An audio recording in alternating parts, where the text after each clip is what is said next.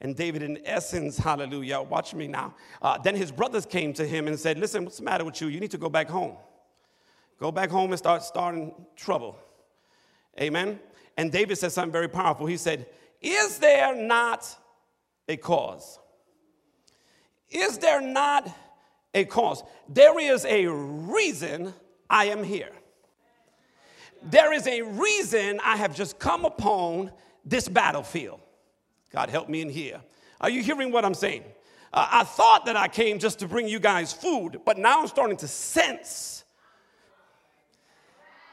an opportunity. And, and listen, this, everybody can't catch this, hallelujah, because we don't know how to view opposition. But I want to submit to somebody in this place that sometimes your opposition is your opportunity.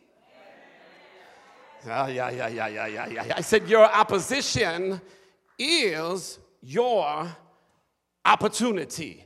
And David said, This is not about playing it safe, this is about significance. And significance is greater than safety. Oh, God, help me in here. Are you hearing this, preacher? So watch what he does. He does this amazing thing to me. He goes into a brook. I'm going somewhere. Just stay with me.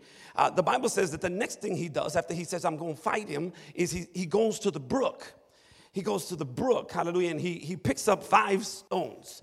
Now, immediately, you know, when, when you're very observant reading the scriptures, you have to ask yourself, why did he get the stones from the brook? Why is he not picking up stones from the ground? Why, why the brook? Is there something about the brook that I need to know? And then I begin to learn a little something. And I found out, hallelujah, that things that have been tossed around, things that have been tossed around usually end up becoming tools for victory. Things that have been tossed around uh, end up eventually becoming tools for victory. So, watch this. He goes to the brook and he gets five smooth stones. He's specific five smooth stones because uh, the reason the stones are smooth is because they've been tossed around in the brook. In other words, the water has tossed them around. And watch this while the water is tossing the stones around, their rough, jagged edges are being smoothed down. Are you hearing what I'm saying? And, and you know, as I, as I study further, I begin to uh, question or answer, hallelujah, uh, uh, why, why this process? And then I found out it's very simple. Uh, rocks with jagged edges don't fly straight. rocks that have jagged edges do not fly straight. And you know what I've learned? Mm, people that have never been through nothing have a hard time staying on course. Y'all not saying nothing in here. People who've never been through anything have a hard time staying on course. And God doesn't want David, watch this, to miss his mark. So he doesn't just allow him or lead him to pick up any rock, because if he picks up any rock with jagged edges, any rock that has not been smoothed down, it might start straight. You know, like a lot of people do. They might start straight, they might start fast, they might start excited but before you know it, they begin to veer off their course because they haven't experienced, hallelujah, the development of being tossed around. I got anybody in here know what I'm talking about? Yeah, yeah, yeah, yeah, yeah, yeah. Uh, when these particular disciples, hallelujah, are being tossed around by the water, in this storm, they are actually being developed. I said they are being developed. I, I, I, one of my favorite disciples is Peter. Amen. I could really relate to Peter in a lot of ways. Glory to God.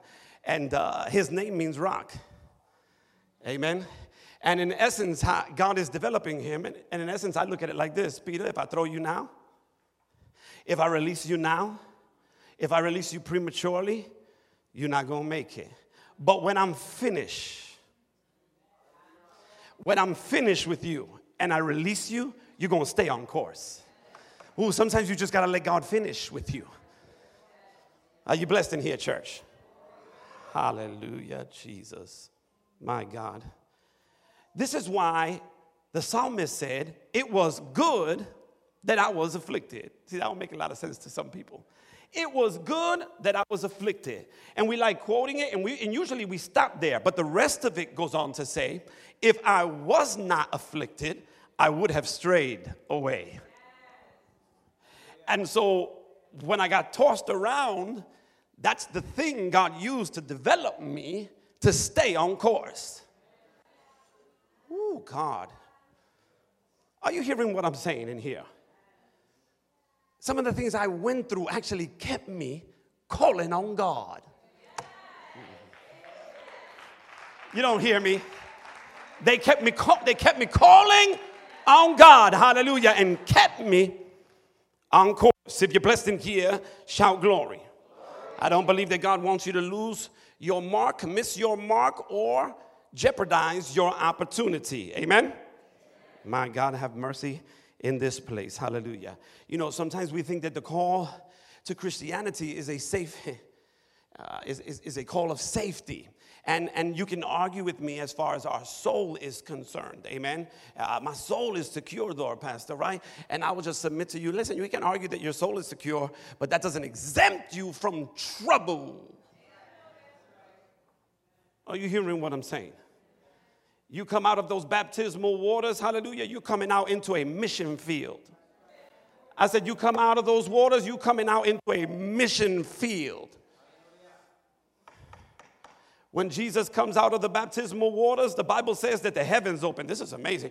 The heavens open, hallelujah. And a voice from heaven says, This is my son in whom I'm well pleased. And if that's not enough, a dove begins to descend from heaven as a sign of the Holy Spirit coming upon Jesus as a pure white dove, not fire, because watch this, oh God, fire purifies, but you don't need to purify that which is already pure. We need fire because we need to be purified. That's why on the day of Pentecost, it was fire, amen. But when it came upon Jesus, that which is pure don't need no purifying. So it came as a dove, it came as a symbol of peace, as to let us know that he is the prince of peace. Hallelujah. So watch this. Look at Jesus now. His father affirms him. This is my son in whom I'm well pleased. The Holy Spirit comes upon him but the next place he's going to is the wilderness. I said, immediately after that, the Bible says that the Spirit led him into the wilderness. And in the same way, hallelujah, Jesus led these men, told them to get in a boat and send them into a storm he knew was coming. Oh, yeah, because if he's Jesus, come on, somebody. No storm takes him by surprise. And what I want to submit to somebody in here, hallelujah, that wilderness experience, whenever you find yourself in a wilderness, understand that the wilderness is training for reigning. I said the wilderness is always training for reigning. If I took you out of Egypt and I put you in the wilderness, it's because you're not yet ready for the promised land. But by the time I get done taking you through the wilderness, you'll be ready because the wilderness is training for reigning. If you're blessed in here, shout glory. Hallelujah, Jesus.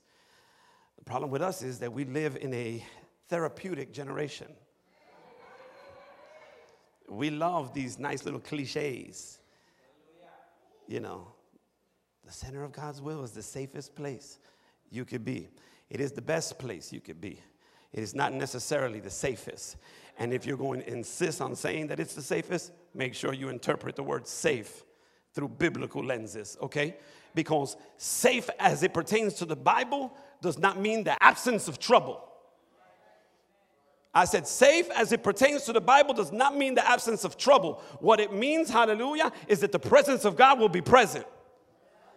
He is a present help in the time of trouble. It's not that you won't have trouble, it's just that I promise to be there in the trouble. Hallelujah. Yeah, yeah, yeah, yeah, yeah, yeah, yeah. He is Jehovah Shammah. He is the Lord that is there. I'll be there. You can count on it. I won't be on my way. I'm a present help. When the trouble comes, I'll be right there. God, help me in here. I don't care how fiery the trial is. I don't care how many times the king threatens to turn up the fire. Put me in the fire, and he will show up immediately. Are you hearing me? Oh God, if you if you're blessed, shout glory. Watch this, hallelujah. Safety is not the absence of trouble, but knowing that God is with us, watch this, and in control. Watch this, even causing all things to work together for the good of them that love the Lord and are called according to his purpose. Even taking what the enemy meant for evil and turning it around for my good. Uh, do you trust God like that? Do you know He's working it out? It might not feel good, but it's working for my good. Yes, it's, it's working for my good. Hallelujah. Are you blessed in here? Let me give you a scripture that I like. I'm just going to quote it for the sake of time. You can write it down. Isaiah 41 and 10. Isaiah 41 and 10 says this Do not, this is a word for somebody. Do not fear, for I am with you. Do not anxiously look about you, for I am your God. I will strengthen you. Surely I will help you. Surely I will uphold you with my righteous right hand. He didn't say maybe. He didn't say I might. He said surely. Oh, God, do you believe that in here? I know it's easy to believe when you ain't going through nothing, but when you're in a bad storm, hallelujah, that's when we need to determine, hallelujah, if you believe it or not, hallelujah. So, watch this safety is not the absence of trouble, safety is the guarantee of God's presence in trouble. Watch this now tangible or untangible. Mm, let me mess you up felt or unfelt. Because there are times where God lets you feel His presence to let you know He's there, and there are times where He will withdraw His tangible presence to see where your reliance really is. Help me in here. Let me tell you something. When, when God first comes to you to draw you to Him, He's going to let you feel Him in powerful ways. Can anybody testify in here? You're going to feel His presence such a powerful way. He's going to mess you up. You're never going to be the same again. But then as He develops you and as He grows you, He's going to purposely draw back His tangible presence. It's not that He won't be there, He will be there, but you won't feel Him because he wants to know, hallelujah, where your reliance is, whether it's on his word or whether it's in your feelings. Whether it's on his word or whether it's in your feelings. And it's not until he withdraws his tangible presence that we can really determine where your faith really is. Because the Bible says, I will never leave you nor forsake you. So if I said I'm going to be there, you can believe that I'm there, whether you feel me or not. Mm. Why? Because I said it. So I don't have to feel it. He said it. And that's where my reliance is. Not on my feelings, but in His Word. God. Ah, are you blessed in here? On one occasion, he sent the 70 out on what I call a, a, a spiritual training exercise. And he sent the 70 out, hallelujah, and he told them not to take anything with them, including him. and, and he was teaching them, watch this, uh, uh, by giving them the power of his name, but not giving them his physical presence, because in a little while he was going to withdraw his physical presence from them. And I need you to get to the place where you rely on my word and not your feelings. Ooh, are you in this place? Ah. Can I, can I help you in here? We are emotional people. And, and God gave it to us. God gave us emotions. Your God is emotional, believe it or not. Read your Bible. Amen. Watch this. But God designed your emotions to be gauges, not guides. My God, if I don't say nothing else, you better catch that right there. God designed your emotions to be gauges and not guides. Your emotions are a gauge, not a guide. Watch this. They're meant to report to you, not decide for you. I said they're meant to report to you, not to decide for you. They're gauges, they're not guides. If you're blessed in here, shout glory. The pattern of your emotions will give you a reading uh, as to where your hope is. Your emotions will give you a reading as to where your hope is. Because this, your emotions are wired to that which you value and that which you believe, and how much. That's why, watch this, emotions like delight, emotions like affection, emotions like fear or anger and joy are so important in your Bible because they reveal what your love, what your heart loves. They reveal what your what your heart trusts, and they reveal what your heart fears. Ooh. Can I put it to you the way I feel it?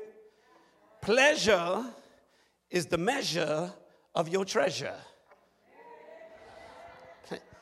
I just messed somebody up.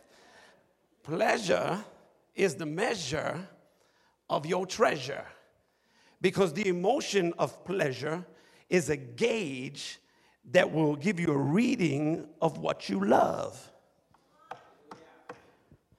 Are you in this place? And where your treasure is, there shall your heart be. Also, that's the Bible. Amen? Are you blessed so far? Keep that in mind, saints. Your emotions were meant to be a gauge, not a guide. You don't let your emotions guide you, you let the Word of God guide you. Mm. Watch this. Let me get on with this text. Jesus sent them, watch this. Uh, another gospel confirms the same story and says that Jesus actually told them to get in a boat and to go. Amen. So Jesus sends them. Understand that Jesus will send you. He will send you. I will send you, and, and not necessarily where you want to go. But I will send you as sheep amidst the wolves. Do you know what that means? I will purposely send you to places where the people around you will want to eat you alive. And I will send you there so that you can light it up because there's so much darkness in there, I need light.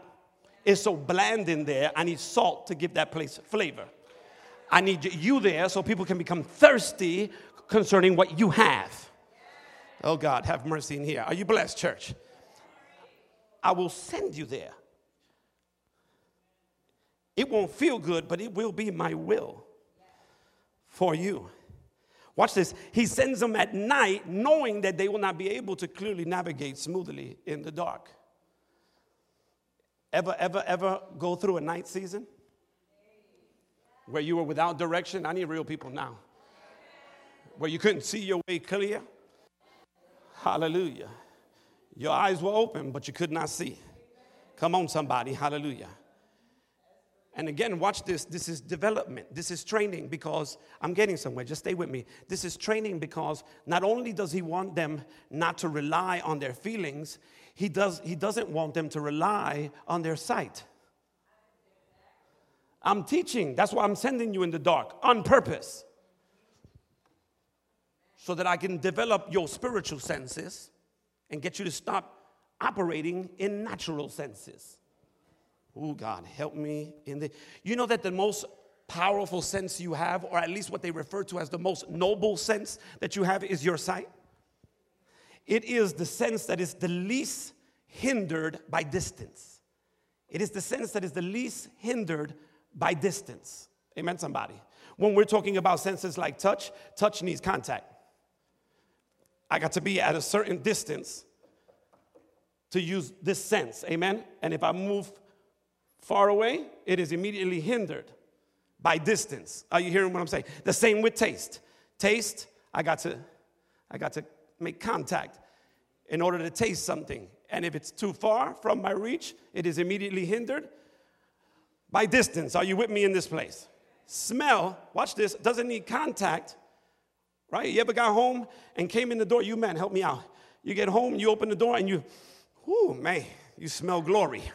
You know that your wife was getting down in the kitchen, amen, and you can smell it the minute you come in the door. Don't leave me up here by myself, hallelujah. Uh, But when I was outside parking the car, I couldn't smell a thing. In other words, it's hindered by distance. Hearing. Hearing doesn't need contact either. I can hear you from pretty far. Amen.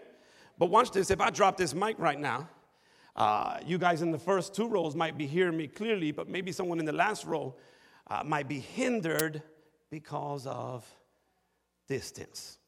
Are you with me? Now, sight is amazing because while sight can be hindered by distance, it is the least hindered. I can see the sun from the earth. I can see stars from the earth.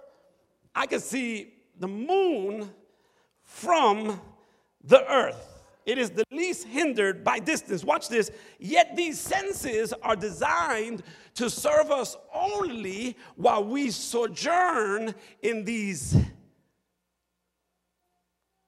clay pots, in these bodies. Amen? Are you in this place? In these houses of clay. Uh, but there is another realm that exists. And so, how do I tap into that other realm with my natural senses? Can it even be done? If you're still with me, shout glory. And know that when we're talking about not living by sight, we're not just talking about what I see, we're talking about how I see. We're talking about how I perceive things. The Bible says, watch this, hallelujah, and all thy getting, get understanding, right? And then in another place in the same book, lean not on your own understanding. Now you need to catch this because he's not saying lean not on understanding. He said get understanding, but lean not on your own understanding. In other words, as it pertains to the things of God, you need God to enlighten you. And you need an understanding of the things of God that comes from the Word of God. Amen, somebody.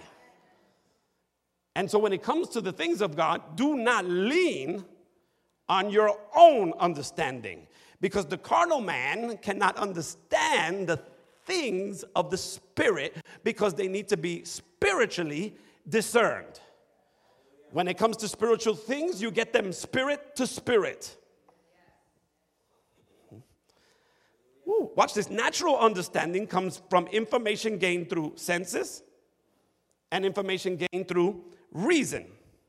But when it comes to the invisible, when it comes to the eternal, when it comes to the spiritual, not even the strongest or the most noble of senses can help you at all.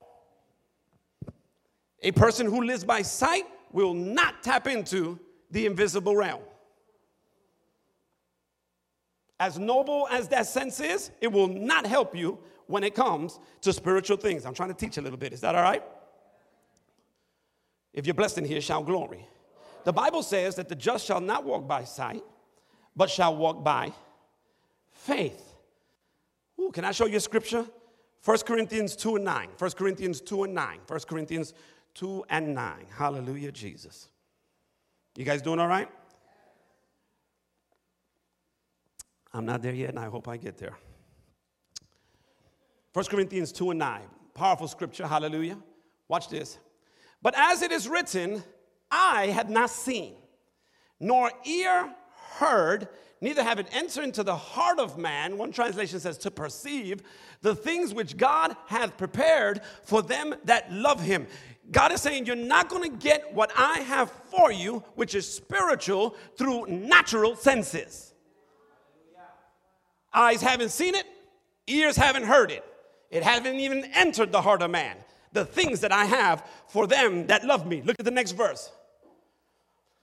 But God hath revealed them unto us how? By his Spirit. Oh, here's the amazing thing about God. I wish I had time to get into this. Hallelujah. But the amazing thing about God, hallelujah, is that He knows that the carnal man cannot understand the things of the Spirit. So if you're ever going to understand the things of the Spirit, hallelujah, you're going to need the help of the Spirit. So God is so good that when you got saved, when you gave your heart to Jesus, do you know what happened? Do you really know what happened? The Bible says that the Spirit, capital S, of God, the Holy Spirit, came into you. Came into you. So, watch this. Now you have the Spirit, but you're still operating under natural senses. So, you know what the Holy Spirit does when it comes into you? The Bible says in Ephesians 2 that it quickened you. In other words, quicken means make alive. It took the part of you that died because of sin, which is your spirit. God, help me in here. Hallelujah. Because watch this sin separates, and sin brings death.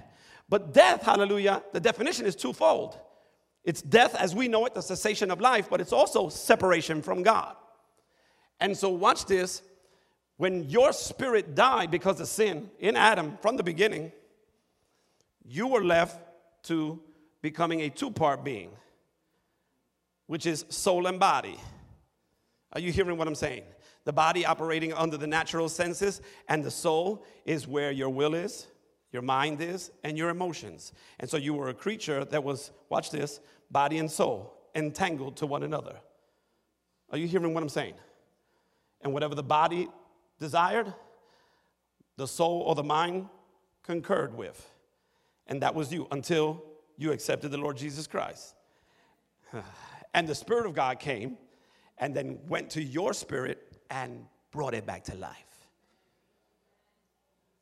And so, my God, I'm, isn't that something? I'm a two spirit being. I got the Holy Spirit, and my spirit has been made alive. So that now I can perceive spiritual things. Spirit to spirit. Oh, God's revelation is always going to hit your spirit first. I said it hits your spirit first. Eventually, through a, remind, through a renewed mind, the mind catches up, but it hits the spirit first. Oh, God. My challenge when I get up here is to convey through the filter of my mind what God dropped in my spirit. The minute he drops it in my spirit, I'm doing cartwheels around the house. But then I got to sit down, hallelujah, and put it on paper in a way that the people of God can receive it. That takes time. That took all day. Are you hearing what I'm saying in this place? If you're blessed, shout glory. Oh, God. So, watch this. Faith then becomes the key to tap into that realm. Are you with me so far? Watch this. People, people of faith see visible things as having very little value. I'm gonna say that one more time. People of faith see visible things as having very little value mm-hmm. because they are temporary and they are passing away. And spiritual faith, um, um, spiritual people or people of faith see things that are invisible as having tremendous value because they are eternal and they do not pass away. Are you hearing what I'm saying in this place? Hallelujah. And so, watch this. If you understand that and you know that, hallelujah, why is it that we pay so much attention to the flesh and proclaim to be people of faith. Yeah, this is where I start losing them. because watch this, the Bible says, In my flesh dwelleth no good thing. There ain't nothing good in here. Yeah. And my Bible says, watch this, according to what I just said, if you can see it, it's dying. If you can see it, it's passing away. This flesh is getting old.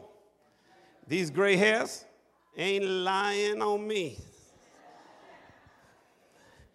But my spirit man, which you cannot see, is getting stronger and stronger every day while my outward man is perishing.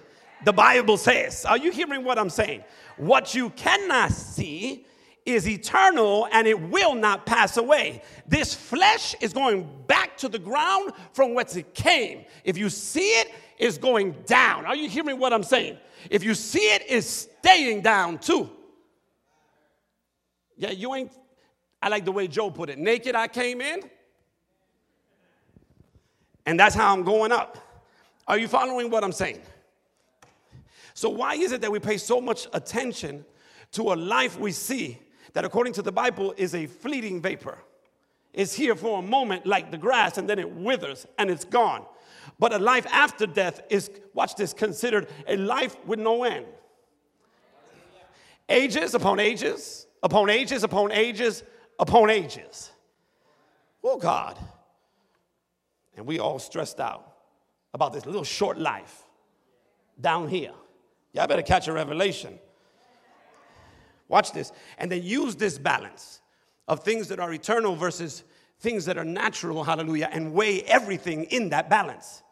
Everything, your temper, come on, somebody, your passion, your desire, your joy, your fears, weigh them by that standard. Regulate everything, your thoughts, your words, your actions, hallelujah, as to prepare you, watch this, to get ready for the invisible to invade the natural. If you're blessed in here, shout glory. Oh, I'm trying to get there. Hallelujah. I got six minutes. Somebody shout six minutes. Are you blessed in here? Watch this. Let me give you another statement in here. When righteousness becomes aggressive, when righteousness becomes aggressive and bent on an object, like these people were, Jesus sent them on a boat and said, Go to the other side. And they are bent on going. They said, Jesus said, Go, we're going. When righteousness becomes aggressive and is bent, watch this, on an object, it has a way of uniting forces of righteousness and the enemies of righteousness. And the enemies of righteousness. When you determine, hallelujah, that we're going to aggressively advance, amen, you are going to motivate people, but you're also going to motivate devils. God, help me in here, hallelujah. Are you hearing what I'm saying? You are also going to motivate devils. I'm not ready for that yet, guys. Just messing me up. Glory to God.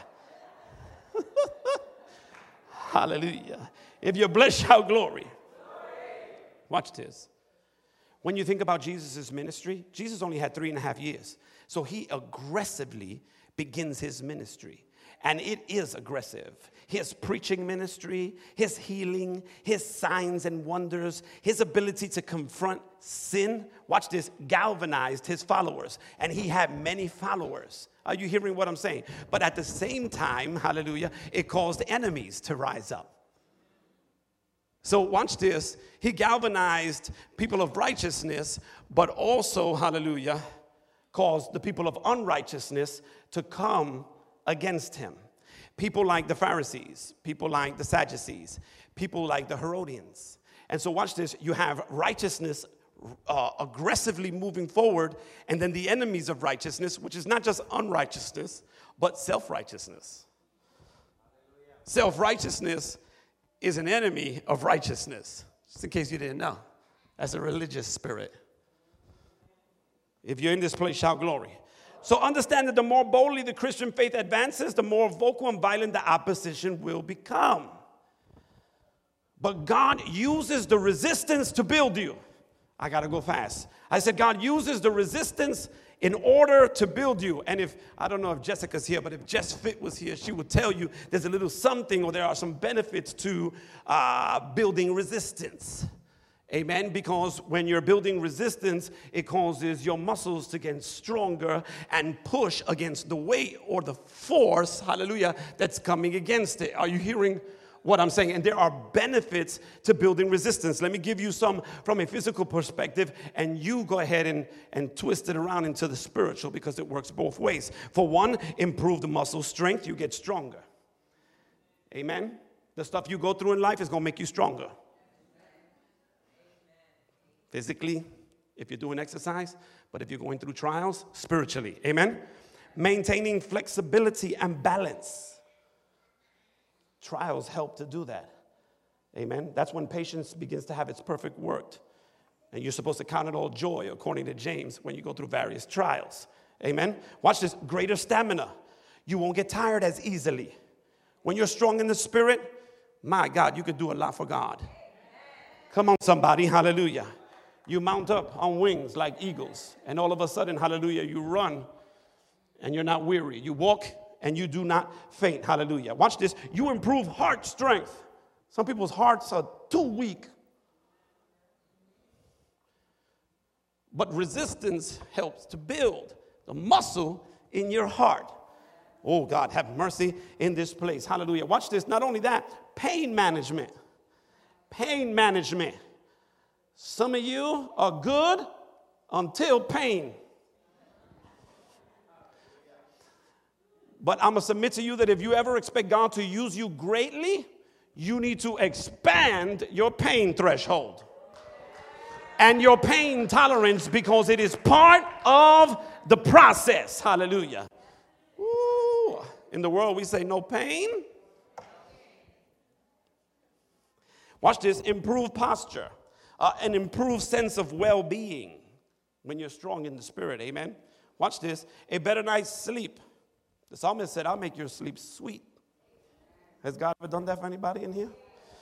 Watch this enhanced performance of everyday tasks. These are benefits to the resistance.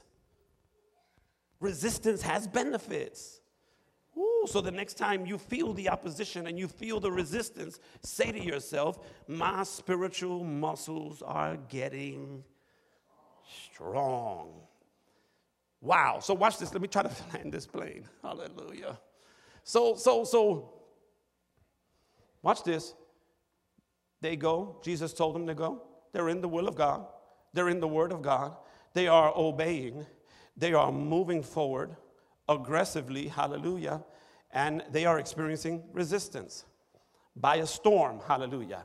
That storm is actually working for them, right? I just told you that there are benefits to resistance. But I don't care how strong you are in the Lord. I don't care how much balance and flexibility how much spiritual posture, how improved your heart and your pain threshold is. I don't care if you're sleeping good at night and you have enhanced uh, performance, hallelujah, because you're strong in the spirit. You're not going to get to your God destination without God. Let me just throw that in there real quick. Hallelujah. Let me put it to you like I feel it. A God assignment requires God's assistance. I said a God assignment always requires God's assistant. I don't care how developed you are, I don't care how trained you are, you are not going to get there if he don't show up supernaturally to help advance you. God, help me in this place. Are you in this place? Hallelujah. Ooh. I don't care how skilled you are. I don't care how talented you are. You could be as skilled as Joshua with a sword. Hallelujah. Get a chance, read Joshua chapter 10. Joshua is fighting his enemies, hallelujah, and he has them on the run because Joshua could fight. Can I help you in here? Joshua could fight. He got his enemies on the run, hallelujah, but he's running out of time. How many of you know there's just not, there's just not enough time? Sometimes to accomplish what you have to accomplish. He doesn't have enough time. Hallelujah. The Bible says that the sun is going down. And here's the thing Joshua understands, hallelujah, that there are too many enemies. And as great as he is, there are some enemies that are greater than you. But they're not greater than the God that is in you. Because greater is he that is in you than he that is in the world. Hallelujah. So don't be intimidated by the fact that you have great enemies as long as you know that you have a great God living on the inside of you. And so, watch this. He doesn't have enough time. Hallelujah. You know, so what does he do? He prays. Watch this. He doesn't have enough time. So, what does he do? He prays. You don't pray because you say you don't have enough time.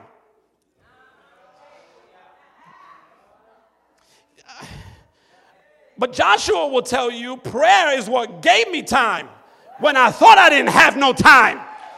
Woo! You say I'm too busy to pray, you too busy not to pray.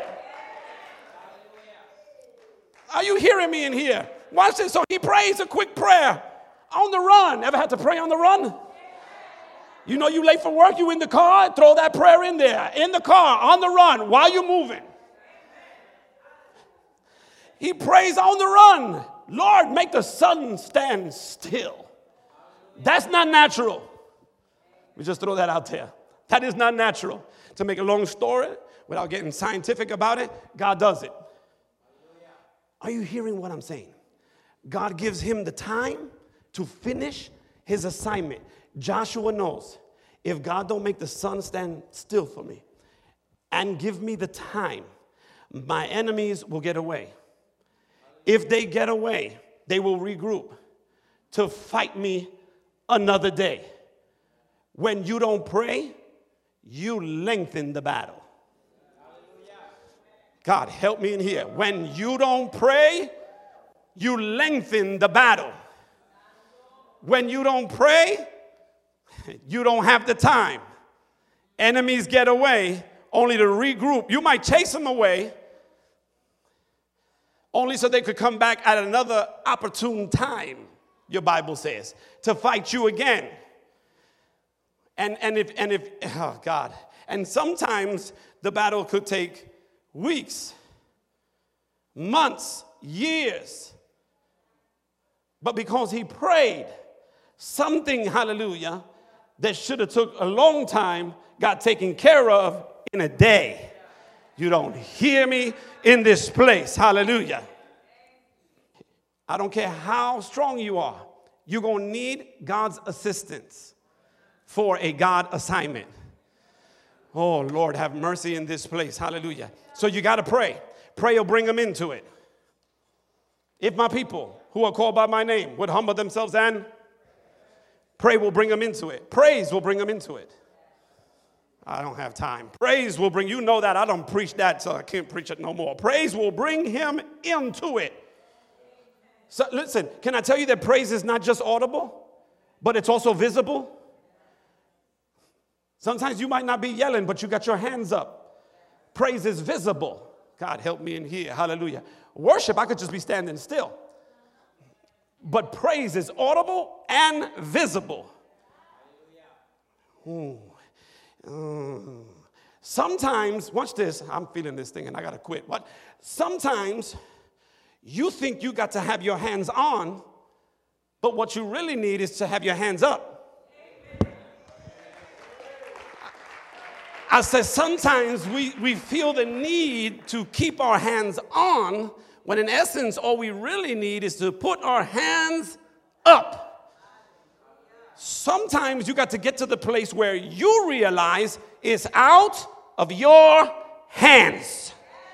Sometimes, after you tried really hard to steer that ship and you can't gain control over that ship again, you got to let the helm go and trust God by throwing up your hands because at that point, I don't care how skilled a fisherman you are, you are in trouble and you need God's assistance if you're going to get to the God assignment. Are you in this place? Let me finish. Give me five more minutes. Hallelujah. Watch this. So watch this. Moses on one occasion tells uh, Exodus 17. Moses tells Joshua, "Go fight against the Amalekites. I'm going to go to the mountain with the rod of God in my hand." And the Bible says that when he's on the mountain, he lifts his hands. And the Bible says that Joshua is fighting. Now, Joshua could fight. Joshua got skills. Joshua is talented and Joshua is gifted. But that's not to do it. I just messed somebody up. That's not to do it. And so while he's fighting, watch this, he's winning because Moses has his hands up. The Bible says that when Moses' hands come down, Joshua starts to lose. Moses' hands go up, Joshua starts to win. Moses' hands go down, Joshua starts to lose. Are you hearing what I'm saying? Ooh, it's not by might, nor by power, but by my spirit, saith the Lord. You're gonna need God's assistance to get there, regardless of how strong, gifted, talented you are. Are you blessed in this place? Let me finish. Oh, God, help me in this place. Hallelujah. Sometimes you just got to pray them in or praise them in. Are you hearing what I'm saying? Sometimes you got to pray, or sometimes you got to get up on that mountain and lift your hands. Luckily for them in this story, Jesus was praying and Jesus was on the mountain. It's amazing to me, hallelujah. And Jesus responds. To make a long story short, hallelujah, Jesus comes to them. You're not going to make it without him. You're going to need him to come to you. And he comes to them defying the laws of nature. He comes to them walking on water. Watch this. In other words, God is moving toward them, but not in a natural way. And you better hear this preacher because there's a move there's a move of God that's coming and there's not going to be anything natural about it. I said there's a move of God coming and it's not going to be natural. Don't be looking for the help that you need to come naturally. God help me in here because I hear God saying, I'm coming. And I'm coming, hallelujah, defying the laws of nature. Are you blessed in here, church? Hallelujah. Ah, if you believe that, give the Lord a hand clap in this place. Mm-hmm. I'm coming, I'm coming, I'm coming, I'm coming, I'm coming. Listen, church. When it came to Moses crossing the Red Sea, when it came to Moses crossing the sea, God had to open it for him and his people. But when it came to Jesus coming to his people, hallelujah, he didn't have to separate it because he walks on what others drown in. I said he walks on what others drown in. I don't have, listen, I don't have to move it to get to you. Somebody better hear me. I don't have to move it in order to get to you. I don't have to wait for the mess to clear up in order to come to you. I don't have to wait for the storm to dissipate and go away in order to come to you. I can come to you right in the middle of the storm. Oh God, can somebody in here see Jesus coming to them in a, sap, in a supernatural way, right smack in the middle of the storm. Jesus coming. It can't stop me, it can't block me, and I don't have to move it to get to you. I'll walk on top of it and get to you if I have to get to you. Oh God, you, you praying, God, make this storm go away. No, you just need to say, God, show up. Show up in the middle of this storm. Oh, God, help me in this place. Hallelujah. He shows up, they don't even recognize him. they don't recognize him because they're not looking for him. Because we always equate dark times to devils and ghosts. Hallelujah. And yeah, it's dark, but it ain't no devil. It's Jesus. Are you hearing what I'm saying? This is the thing I want you to catch before we close. Watch this. They anticipate the worst. That's what we do. Whenever you anticipate the worst, you know what you're doing? You're birthing anxiety in your life. Are you hearing what I'm saying? If you anticipate by faith, hallelujah, then the storm will not surprise you. And you'll be in the middle of the storm, but when he comes, you'll say, I was waiting for you. Help me in here. I was waiting for you, hallelujah. Watch this. But they were not looking for him, so he had to help them. So they got scared. The Bible says they were frightened. One gospel says they started to scream. and he said, Fear not, it is I. Fear not, it is I. Oh, God, you know what he's saying? Stop looking at the winds and listen to my word. All they needed was a word. The minute he said, It is I, the Bible says they received him into the ship. I know you need a breakthrough, but it's going to begin with a word. I said it's going to begin with a word. Amen, somebody. Stop looking at the winds. Listen to my word. Oh. Are you hearing what I'm saying? In other words, go by what you hear, not by what you see.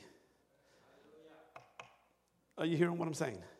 Go by what you hear, not by what you see. Oh, God, hallelujah. You're not going to get there by what you see, it's dark. You're going to get there by what you hear. Amen, somebody. And anything you lost in the storm, you ain't going to need to get there. That's a side note. Anything you lost in the storm, you do not need in order to get there. I'm just going to leave that alone. Hallelujah. Because I was going to talk about shipwrecks and all that stuff, but I'm going to leave that alone because I got to close. Hallelujah. And it's not enough to hear the word, you got to receive it. He said, It is I. And the next verse says, And they received him. He is the word. and they received him into the ship. And then that word moved them. Oh God. Not only did it move them, it moved them fast. And listen, listen, because it's all I've been preaching in January, and we're already in February, and I'm still preaching it. God is about to do something big, and He's going to do it fast. Are you hearing what I'm saying? This story is coming on the heels of the feeding of the 5,000, where a great multiplication of bread and fish took place. That testifies to Amos 9 and 13 because the harvest was big. This story that comes right after is talking about the speed of it, which is the second part of Amos 9 and 13. It's going to be big and it's going to be fast. It's going to be big and it's going to be fast. Do I have faith in the room? Let me close. Let me, let me land this plane because I know it's past our time. Oh, God, help me in here. The Bible says they were in the middle of the storm. He gets in the boat, and immediately, and most scholars agree, this was supernatural. Some people who, who, who, who dumb uh, God down to being a mere man will say, oh, they, maybe they were already by the shore and he was just walking on, on water that wasn't deep. No. Are you hearing what I'm saying? When you read your Bible carefully and you study the other Gospels, they let you know clearly that they were still right smack in the middle of the storm. When you get a chance, measure the trip from where they were to where, where they were going. Amen. The Bible lets us know they were about four miles into it. Amen. But they technically needed about another four miles to go. I already did the homework. Are you hearing what I'm saying? So they were really right smack in the middle of the storm. Jesus gets in the boat and immediately, oh God, if you let him in, he'll speed it up. I said, if you let him in, he will speed it up. They let him in, and immediately, this I said everything I said just to get to this part right here. Because we're about to enter a what? An immediately season. Are you hearing what I'm saying? And it's going to take faith to receive that kind of word. You can't just hear it, you have to receive it. And if you can receive it, it will move you. I'm not talking out of my head, I'm talking out of this book. Are you hearing what I'm saying? Hallelujah. And let me close with this. This illustration really, really impressed me. Hallelujah. Uh, master musicians, you guys can come forward. Hallelujah. Musicians, we're going to close right now. On October 1st, 1947, how many of you familiar with a name called Chuck Yeager? Chuck Yeager. Chuck Yeager, hallelujah, watch this, became the first person to break the sound barrier. You guys remember that? The sound barrier. He flew a plane called the Bell X1 rocket plane at the speed of over, just over Mach 1. And when he reached that speed, hallelujah, he broke what is referred to as the sound barrier. Now, let me just say this real quick. In aerodynamics, the sound barrier is an apparent physical boundary, hallelujah, stopping large objects, stopping large objects from becoming supersonic. Supersonic. Watch this, hallelujah. He had tried it on several occasions. And before October 1st, 1947, every time he got close to hitting Mach 1, the plane began to rattle and the plane began to shake. So much so that he thought the plane was going to fall apart. And so he slowed down and he didn't reach his goal. But on October 1st, 1947, he hit, hallelujah, Mach 1 and he felt the rattling and he felt the shaking, but this time he determined, you know what? We're just gonna go for it. he said, We're just gonna go for it. Can I help you in here? Do not let the shaking and the rattling keep you from getting to your assignment, keep you from getting to your goal. That is coming to try to stop you. God, help me in here. But when he determined, I'm going to keep on going, here's what you need to understand. Hallelujah. Watch this. Before going supersonic, the speed of the aircraft takes the air by surprise. Could you imagine that? It's going so fast that all of a sudden it catches the air by surprise. And if, if you could throw a picture up there real quick, I just want to show it to you as we close. I want to show you this picture. Amen. Hallelujah. Uh, yeah, show me another one.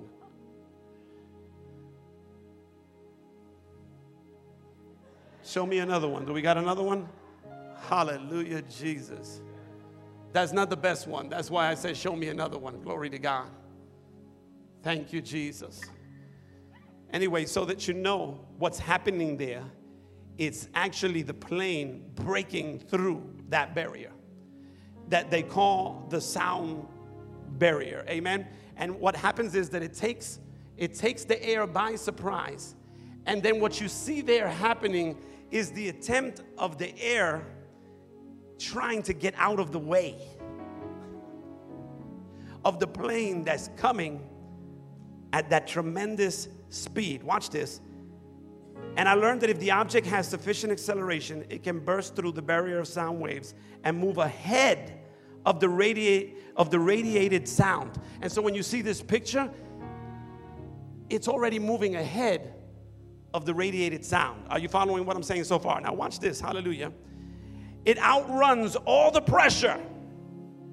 Could you imagine that? It outruns all the pressure and sound waves in front of it. And all of a sudden, on the ground, you hear what they refer to as a sonic boom. A boom that hits the ground. Watch this. At supersonic speeds, there is no sound heard as an object approaches. Normally, you hear the sound, and then the object approaches. You always hear the plane coming before you actually see the plane, right? Not at this speed, though. When you're moving this fast, you don't hear the sound before the plane comes. The plane comes, and then you hear the sonic boom. Because, watch this, the plane is traveling faster than the sound it produces. My God, have mercy. And I said all that simply to say this God is about to divinely accelerate his church. I said, God is about to divinely accelerate the church.